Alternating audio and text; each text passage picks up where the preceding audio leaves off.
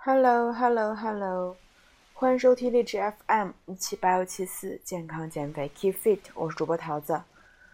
哇，今天早上好不容易抽出时间跟大家来录这期节目了，就感觉好多期节目的开场白都是跟大家说真的很忙，然后就好不容易抽出时间来录节目。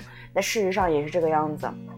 我现在是在我们家的那个书房，然后一边散步，就是一边来回散步，一边跟大家说这期节目。刚我进房间的时候，我闺蜜跟我说，我好像说我要录节目录了一年了，到现在还没有录。确实也是这样子，就真的最近忙六幺八，然后一会儿还要去健身，就是刚吃完早饭，然后处理完工作，然后大概抽出二十到三十分钟时间来跟大家聊一聊这样子。好的，那我们就话不多说，直接切入正题吧。这期节目呢，先跟大家讲一讲夏天减肥可以吃哪些水果。这一节目呢，其实也是送给我男朋友的，因为他真的非常喜欢吃西瓜。然后他上次买了一个大概一一一斤，不是一斤啊，是一一大个西瓜，然后把它切成那种两盒，放在冰箱里面。这个西瓜这么好吃，你看了你不可能不吃啊！我就很生气，我就想说，你在减肥，你肯定买西瓜都得买小小份，然后分两天吃，这样会比较好啊。大家也注意啊，西瓜这个东西虽然单看一百克的碳水不是很高啊，热量也不是很高，但是西瓜因为它的重量存在，它可能一小块就有一百克，所以呢，一不小心就会吃很多啊，是不是？你可以想一下，你去买西瓜，起码也是六斤重、八斤重，对不对？但是你这个可以分几斤吃呢？几天吃呢？对不对？如果说你夏天你晚餐吃半个西瓜的话，你会发现你越来越胖，因为卡路里就很高了。那么你要问了，说我夏天减脂，或者说我现在减脂的话，我吃什么水果比较合适呢？嗯。其实呢，水果是可以吃的，只要你吃对了的话，一样可以保持好身材，并且有些还可以帮助你更好的新陈代谢。第一个是什么？草莓，对，草莓，莓类水果是减肥中非常好的一个伴侣了。草莓营养丰富，富含多种维生素及矿物质，被誉为水果皇后。而草莓中呢，含有丰富的膳食纤维，能够促进肠道蠕动。饭后有助于消化，但是我跟你说，我建议你吃草莓，也不是说让你一次买很多斤，不是的，你可以一次买一斤，你可以分两天、三天吃都可以嘛，对不对？就一次不要吃太多，好东西也不要吃太多。好，刚刚说是草莓，现在是蓝莓，蓝莓也是我非常喜欢吃的水果，包括我早餐我会吃牛奶泡燕麦。然后我里面也会放一些这个蓝莓进去，它可以增加口感嘛。毕竟我吃的燕麦的味道会比较淡。那蓝莓有什么好呢？蓝莓中含有的氨基酸呢，能够促进人体新陈代谢的速率，并且呢，蓝莓中的单宁酸能有效的对抗细菌，消除人体炎症，缓解肌肉酸痛感，并且蓝莓中的果胶有助于调节餐后血糖和肠道微菌群的平衡。并且它的果胶含量呢是苹果或香蕉的一到三倍了，所以蓝莓中的果胶也是非常好的，并且蓝莓中富含的多酚类物质可以分解腹部脂肪，有助于控制控制体重。因为大家在吃蓝莓的时候也会发现，蓝莓不会一昧的甜，对吗？它也会有一点点酸，对，所以它的口感也很好，并且呢，它也会，嗯，它的物质也会。它所含的物质也会帮助人体更好的一个代谢，所以很建议大家多吃蓝莓和草莓啊。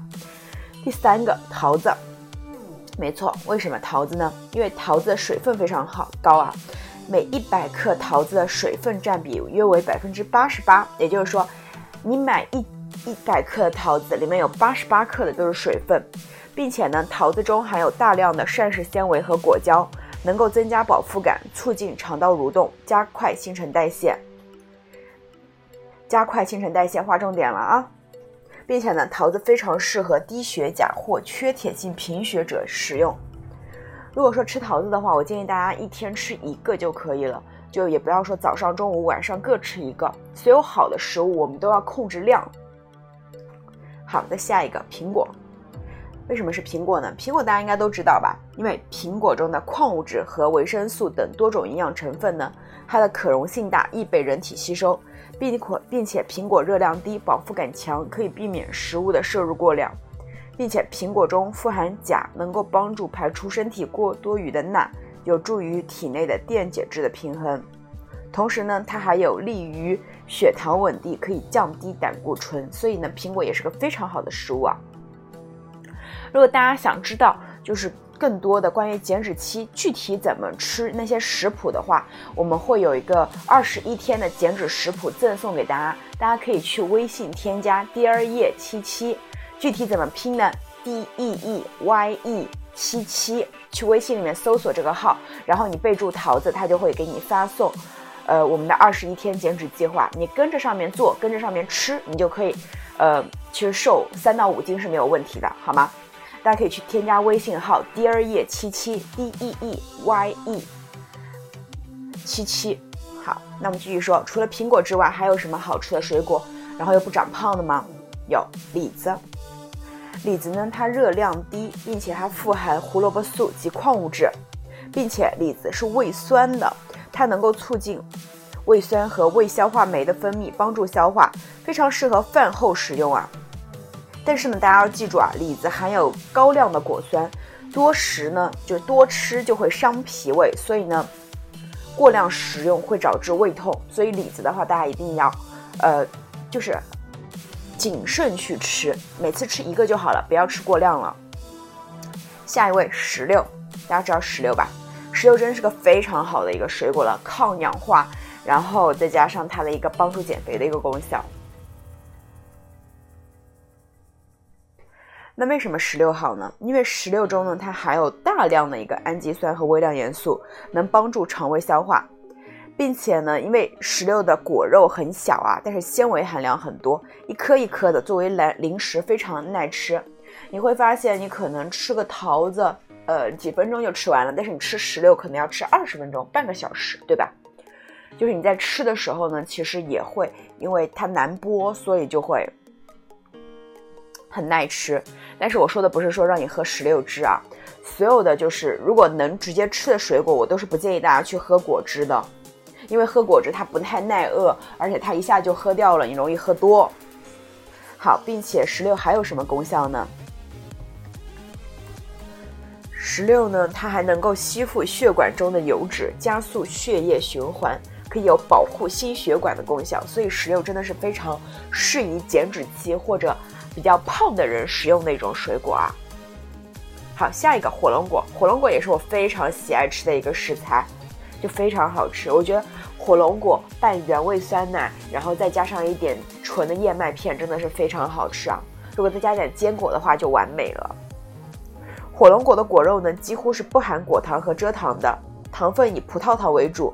这种天然葡萄糖容易吸收，适合运动后食用，并且呢，热火龙果热量低，富含水溶式膳食纤维，具有减肥的功效，还有丰富的纤维，能够预防便秘，并且呢，火龙果中含有非常丰富的花青素，大量花青素，以红肉品种最为丰富。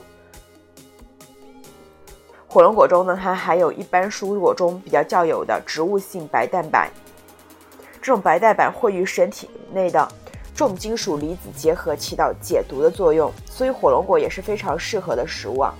给大家总结一下，哪些食物非常适合运动的你和减肥的你呢？草莓、蓝莓、桃子、苹果、李子、石榴和火龙果，好吗？如果大家在减脂期要吃水果的话，吃这些水果其实能够很好的去帮助到大家代谢，然后帮助你们减肥。但是大家注意啊，好吃的水果也不要过量的吃，因为所有东西物极必反，对不对？好，到下一趴，下一趴就链接到刚才说的，我早上会吃牛奶泡燕麦。这时候又有很多朋友问我了，我喝全脂奶还是脱脂奶？我前几天我想去超市里面去找那个。找好喝的全脂奶，还有好喝的无糖酸奶，结果发现我找不到无糖酸奶哦，哇，真的是，然后我就买了纯奶。我最近发现了有一款纯奶特别好喝，呃，它被称为什么金冠纯奶还是咋样的，呃，反正就是下次我给大家看一下吧，它长什么样，反正就真的奶味很纯啊，奶味非常纯。好的。然后我就会发现那个奶真的很好喝，我就会不仅有罪恶感，我就会想说，嗯，这么好喝的牛奶喝了真的可以减肥吗？然后我就正好看到了一篇文章，想跟大家去分享一下。首先一句话，希望大家可以明白：身体发肤受之食物，身体发肤不仅受之父母，还受之食物。You are what you eat，这句话真的是没有错的。你吃什么东西，你的身体就会呈现怎样的状态。你吃的健康，那你就会有一个很好的体型，并且会保持满满的精力。如果你吃的很杂，你爱吃重辣，那你可能就会上火，对不对？如果你吃的非常清淡，然后营养又没有注意到位的话，你可能就会很虚弱。所以就真的是 You are what you eat，身体发肤受之食物了。好，那我们就继续说这个牛奶。全脂奶选低脂还是全脂奶？传统观念认为呢，低脂乳制品更健康啊。但近年来的研究却逐渐在洗白全脂奶，认为在减肥、预防慢性疾病，全脂奶不仅没有负面影响，反而有优势。那今天就给大家再深化的讲一讲啊。首先讲全脂奶和脱脂奶在营养上有什么区别？嗯，大家一般选择。就是脱脂奶的话，可能会因为脱脂奶的卡路里每一百毫升更低一些，但我们从营养成分上分析会有什么区别？把牛奶进行离心，分离掉乳油，也就是说奶油，这就得到了脱脂奶。所以呢，脱脂奶的脂肪含量一般在百分之零点五以下。那把这些乳脂重新加回到脱脂牛奶中，并进行均质处理，也就是说让脂肪微粒均匀分散在牛奶中，就得到了低脂奶。低脂奶的脂肪含量呢，一般在百分之一到百分之二左右。奶牛品种、挤奶季节都会影响奶的脂肪含量。在现代工业化的牛奶生产中，厂家会带会把乳脂含量进行调整，把它标准化到一个值，比如说百分之三点五以上。对大部分人来说呢，全脂奶会更加好喝一些，脂肪呢会让奶喝起来更有奶味。更香醇，但也有人喜欢更清爽的脱脂奶。那除了口味上的差异，脂肪少了之后对牛奶的影响有什么呢？我们用数据说话啊，把全脂奶、低脂奶和脱脂奶的成分比较，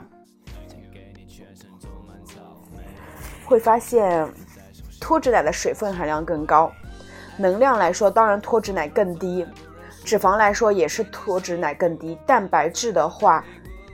其实低脂奶会更高一些，胆固醇当然脱脂奶更低，碳水化合物呢基本上是差不多的，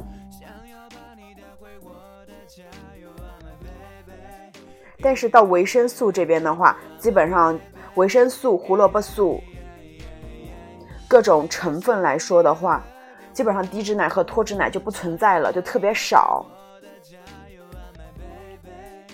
可以看到啊，脱去脂肪之后，蛋白质、钙和乳糖含量并没有明显变化，或者反而是稍有增加，因为脱去了脂肪，相当于浓缩了牛奶中的其他物质，而脂肪酸、胆固醇以及一些脂溶性维生素，比如说维生素 A、维生素 E 等，随着脂肪一起被除去了，含量是减少了。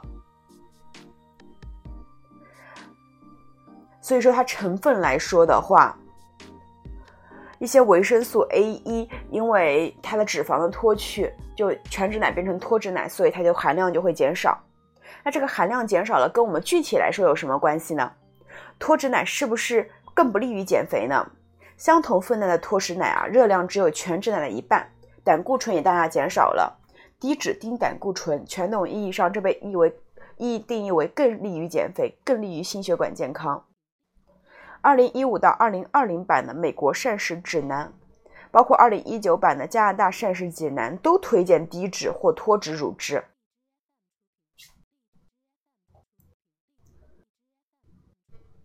但是呢，二零一六版的中国居民膳食指南中有这样一段话啊：超重或肥胖者适宜使用脱脂或低脂奶。美国儿科。科学会啊，他推荐了二岁前喝全脂奶，二岁后喝低脂或脱脂奶。美国心脏协会呢也更推荐低脂脱脂乳制品。但很多研究结论呢并不推荐脱脂奶更健康、更减肥的理论，因为他们发现哈，没有一项研究显示喝低脂奶的孩子发胖风险更低，反而有十八项研究显示乳制品、乳制品、乳脂肪的摄入量与较低的儿童肥胖有关。有一项研究啊，对比了喝全脂奶与喝低脂奶的孩子的肥胖情况，然后我们发现啊。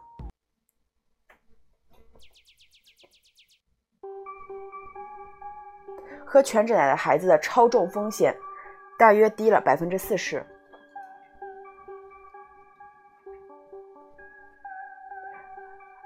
二零二零年二月的一份杂志叫《新格兰医学杂志》中也发表了一篇关于乳制品与健康的综述。作者认为呢，从现有证据来看，无论对于儿童还是成人，低脂奶在控制体重方面并不优于全脂奶。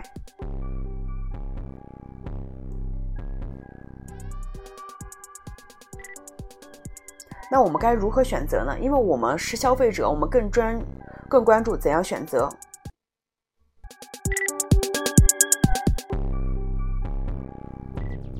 好了，我回来了，不好意思啊，刚才突然下雨，我出去收了一下衣服，我太难了，在家录节目还要出去收衣服呢，你们会不会这样子呀？好，那我们继续说啊，该如何选择？我们到底喝全脂奶还是脱脂奶呢？我还挺喜欢，就是在超市里看琳琅满目的货架那些牛奶的，因为真的很多牛奶就包装的非常非常好看。